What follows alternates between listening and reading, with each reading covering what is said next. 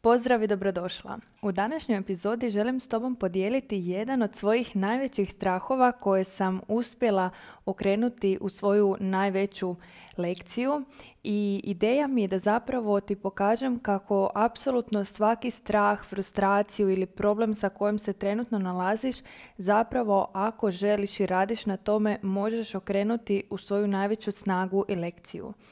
E, taj moj strah je bio povezan sa potrebom za kontrolom, a ono kako je izgledao je zapravo da kada god bi mi netko rekao sve je prolazno i ništa ne traje vječno, dakle sve ima svoj rok trajanja, meni je to izazivalo užasnu nelagodu. Dakle, moj strah vezan za tu izjavu je bilo E, nekako strah od budućnosti i strah od nekakvih neugodnih emocija koje bi se eventualno u budućnosti pojavile kad bi ovo što trenutno imam i što volim i što mi je ugodno nestalo. Ono zašto sam rekla da je taj moj strah bio povezan sa potrebom za kontrolom koju svi imamo, ali je nemamo svi u istoj razini i ja sam je prije imala od 0 do 100, apsolutno 100, i zato me bilo strah voziti se avionom, bilo me strah jako puno stvari gdje god sam nekako osjećala da nemam e, nekako uzde kontrole u svojim rukama i onda sam to s vremenom i sa psihoterapeutom proradila. Ali dakle, e, ta moja potreba za kontrolom je bila u smislu želim ovo što trenutno imam čvrsto zaštititi, stisnuti, ne puštati da ne bi to nestalo, da ne bi to otišlo. Ono do čega me takav način života doveo, odnosno takav pristup životu, je bilo upravo to da sam bila strašno neopuštena. Dakle, bila sam jako nekako ja bih to nazvala stegnuta na svim razinama. Dakle, kao nekako da, da živite onako u kavezu u kojem vi sebi napravite da vam je ugodno, imate rituale, lijepo vam i tako dalje, ali i dalje kavez.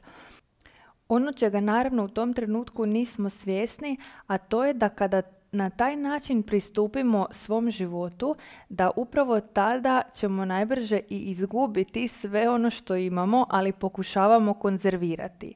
Dakle, kada pričamo o tim nekim stvarima, dakle područjima života koje sam htjela zaštititi i nisam htjela da se promijene i da nestanu, onda prvenstveno mislim na partnerski odnos koji mi se svidio kakav je i nisam htjela da to ne nestane, nego da se promijeni. Onda na e, krug prijatelja koji imam, na to čime se bavim i kako to napreduje, na financijsko stanje, dakle cijeli niz područja života i bilo mi je baš užasno neugodno razmišljati o tome kada bi, na primjer, neko rekao sve prolazno ili ah, vi sad osjećate leptiriće u trbuhu, se to splasne s vremenom i tako dalje. Dakle, nisam nekako htjela to prihvatiti, niti da ljubav mora nužno e, prestati nakon nekoliko godina zajedničkog života, niti da ću izgubiti entuzijazam e, na time što radim i kako radim, niti da e, će prestati rasti broj klijentica s kojima radim, kojima pomažem. Dakle, sve, sve, sva ta neka područja života i onda kako sam nekako, ja to kažem, češljala jedno po jedno uvjerenje koje sam tada imala osvješteno, naravno kako dalje radimo na sebi, tako osještavamo se više uvjerenja, ali tako sam došla i do tog uvjerenja i postavila sebi pitanje zašto ja podrazumijevam da je to nužno loše. Dakle, da li zaista mora biti loše to što ništa nije vječno i to što je sve promjenjivo? Kako to da ja to vjerujem? I onda se nekako paralelno počelo događati to da sam počela otpuštati kontrolu, odnosno prihvaćati da ja i onako ne mogu upravljati budućnošću, odnosno mogu utjecati na nju kroz ono što radim danas ali ja ne mogu doći u 2025. E, i upravljati time da moj partnerski odnos nastavi biti kakav je i da moje financije nastave biti kakve jesu i da moj rad s klijenticama nastavi biti kakav je i moj, moj krug prijatelja i tako dalje. Sve što mogu je u današnjem danu raditi najbolje od sebe da to sve ide u onom smjeru u kojem ja danas želim. Jer ne zaboravimo da mi zapravo niti ne znamo što bismo htjeli za 2025. I možda nešto što nam danas se čini da 100% bi to htjela, kada bismo došli u tu godinu sa mindsetom koji smo u međuvremenu širili i nadograđivali, uopće ne bismo s time bili zadovoljni. E sad jednom kad sam došla do toga da to što je sve prolazno ne mora nužno biti loše, naravno nisam odmah se mogla prešiftati u ono to je jako dobro, to je super vijest, to je pozitivno, jer ako danas nešto smatram apsolutno negativnim, moj cilj za sutra nije da to smatram potpuno pozitivnim, nego za početak neutralnim. I da onda vidim dok mi je to neutralno, što je to sa čime bih mogla to zamijeniti, a onda sa vremenom to dugoročno može postati pozitivno. Dvije rečenice koje su meni pomogle da nekako zamijenim to negativno uvjerenje su bile ako je sve prolazno, to znači da dolazi još nešto bolje. I drugo, ako je sve prolazno, onda znači da moramo stvari mijenjati i dok je dobro. E sad ću objasniti svaku od tih zašto baš te rečenice i što su one za mene značile.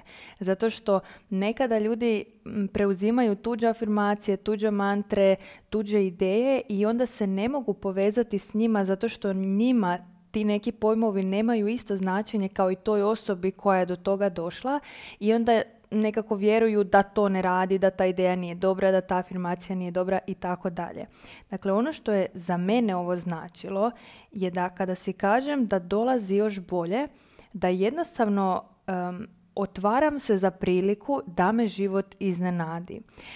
Najbolji primjer toga je kada sam bila u srednjoj školi koja mi je bila onako apsolutno predivna u smislu da sam imala potpunu samostalnost, dakle sestra i ja smo živjele same u stanu, redovito smo viđale roditelja, ali ipak smo imale tu svoju samostalnost, što je značilo da smo sa onako 15 godina imale prostor u kojem se uvijek možemo družiti sa prijateljima i to je značilo da su partiji stalno bili kod nas što je nama u toj e, dobi bilo genijalno. Drugo, došla sam u novi grad, dakle sa otoka sam se preselila u Rijeku i nekako nudilo mi se jako puno mogućnosti, otkrila sam zabave, izlaske, e, sto različitih izvan nastavnih aktivnosti, nove ljude, nova društva i tako dalje. I zaista sam imala ono time of my life. Ali ono što sam nekako kasnije skužila kroz fakultet kad mi je život izgledao potpuno drugačije, a opet sam imala tu percepciju ovo je time, time of my life, shvatila sam da zapravo u tom periodu to je bilo najbolje za mene, ali da sam iste te obrazce ponašanja zadržala na fakultetu ili ne daj Bože danas, to više ne bi bilo time of my life. I na taj način sam shvatila da zapravo zaista može funkcionirati to da uvijek dolazi još bolje, jer ono što je za mene najbolje, ja validiram temeljem sadašnjih kriterija i sadašnjih prioriteta i okolnosti. Tako da ja danas vjerujem da je meni period srednje škole kao i period fakulteta bio ono najbolje, najbolje razdoblje života za to, za tada, za, za tu verziju mene. Ali danas zaista živim onako, na, smatram opet najbolju verziju sebe i time of my life mi je sad, a svejedno znam da dolazi još bolje. Iako mi je sad divno, malo toga postoji što bih mijenjala, odnosno sve što bih mijenjala već mijenjam, tako da nema niti jedno područje mog života koje mi se ne sviđa, koje ne volim i ne prihvaćam. I ono što je još tu važno naglasiti, a što je meni bilo nekako u početku teško, a to je da to što ja znam da dolazi još bolje, ne znači da nisam zahvalna za ovo što je danas. To je jako važno da razumijemo jer mi dok nismo zahvalni za ovo što imamo danas, mi smo potpuno zatvoreni za to da dođe nešto bolje. To, to baš moramo nekako integrirati u sebe zato što e, meni se znalo javljati ta ideja da ako mislim da dolazi još nešto bolje, onda to znači da ne cijenim ovo što jest. Ali to uopće ne mora biti tako. Ja mogu apsolutno voljeti ovo što imam, biti potpuno i svakodnevno zahvalna za svaki dio svoga dana i sve što u njemu imam i svejedno biti otvorena za to da mi sutra stigne još nešto bolje. A druga rečenica, dakle, mijenjaj dok je dobro, mi je nekako odgovarala na ovo što je prije izazivalo u meni neugodu, a to je ona izjava ništa ne traje vječno. Dakle, kao što sam rekla, meni je to prije izazivalo strašnu neku nesigurnost i nelagodu, ali ono što sam onda shvatila je da je to samo lekcija koja mi govori da iako je nešto dobro u ovom trenutku, to ne znači da ne moram raditi na promjeni. Dakle, ukoliko ja smatram da je rečenica ništa nije vječno negativna, ja ću tada razmišljati ko zna koliko će naša ljubav trajati, ko zna koliko, ću, koliko će moj posao funkcionirati, ko zna koliko će moja prijateljstva uopće živjeti. I ja ću zapravo vrlo negativno pristupati životu i svim dijelovima života i odnosima, a naravno da kada pristupam negativno, da onda stvari privodim kraju. S druge strane, ako ja pogledam na tu rečenicu ništa ne traje vječno s pozitivne strane, onda ja nekako otvaram prostor za promjenu, odnosno otvaram se za to da stvari napreduju, da veza napreduje, da odnosi napreduju, da posao napreduje, da moja stručnost napreduje, da apsolutno svako područje mog života mijenja se na bolje. I to je e, jedan od glavnih razloga zašto ja redovito plaćam svoju psihoterapeutkinju i svoju biznis mentoricu, iako mi trenutno i u životu i u poslu ide jako dobro. Dakle, ja trenutno nemam nikakav akutan problem u svom životu, niti u mentalnom zdravlju, niti u nekom odnosu, niti imam neki problem u poslu. E sad, kako to da onda redovito plaćam i jednu i drugu? Plaćam ih jednako kao što plaćam i maserku, ne zato što me bole leđa, nego zato da me ne bi počela boljeti. Zato što od uvijek više vjerujem u prevenciju nego u tretman. Više vjerujem u to da ulažem u napred nego u to da gasim požar. Nedavno sam u razgovoru sa kolegicom koja živi u Švedskoj e, čula informaciju da u Švedskoj, budući da je to vrlo uređena zemlja, imaju pojam koji se zove preventivno održavanje zgrada.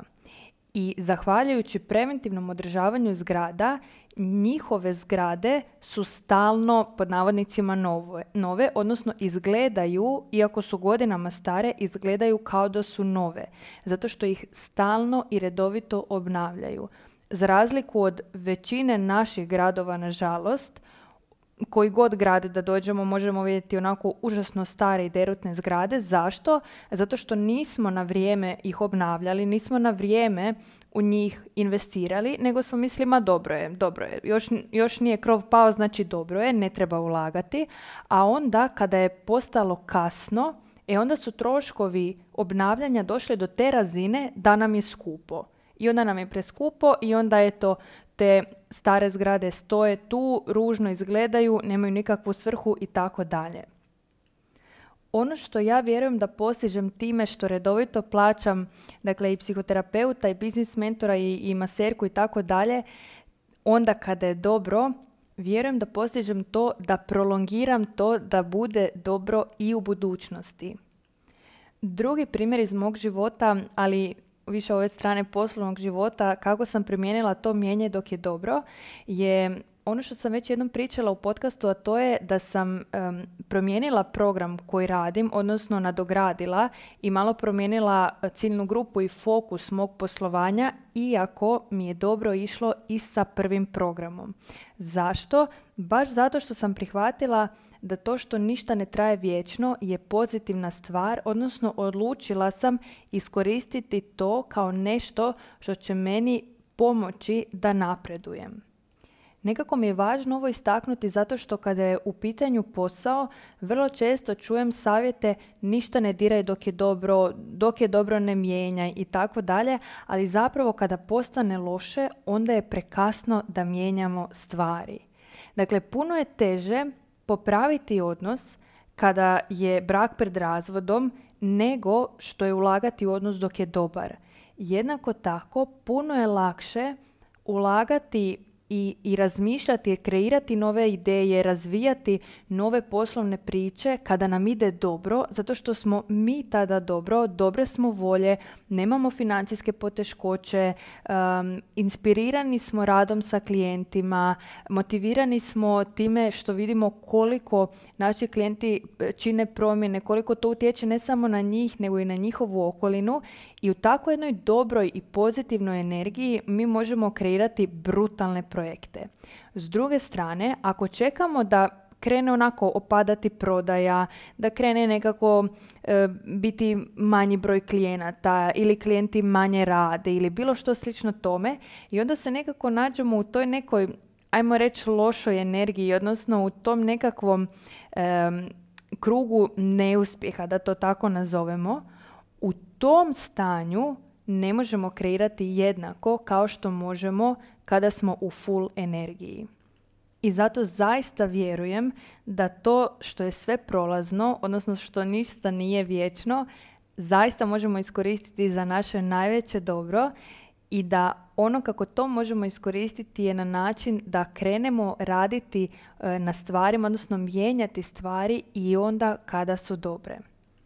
Dakle, ovo je jedan od primjera kako nešto što sam prije smatrala užasno negativnim, nesigurnim, nepredvidljivim i tako dalje, danas smatram doslovno, ne bih baš rekla smislom života, ali nečim što definitivno pozitivno utječe na smisao života.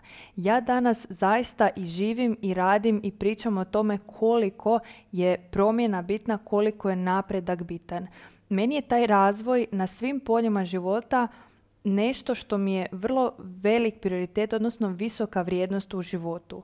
Zašto? Zato što vjerujem da, vjerujem da je poanta upravo u tome da danas budem u nečem, dakle u nekom segmentu bolja nego jučer. Da jednostavno danas napravim svijet malo boljim mjestom nego što je jučer bio. I kada pričamo o tome učiniti svijet boljim mjestom, onda nam se to čini nemogućim u smislu da ajde, ti si jedna, osam milijardi ljudi je na svijetu, znaš li ti koliki je svijet, nema šanse da ti imaš utjecaj i tako dalje, ali ono što pritom zaboravljamo je da svatko od nas ima svoju percepciju svijeta.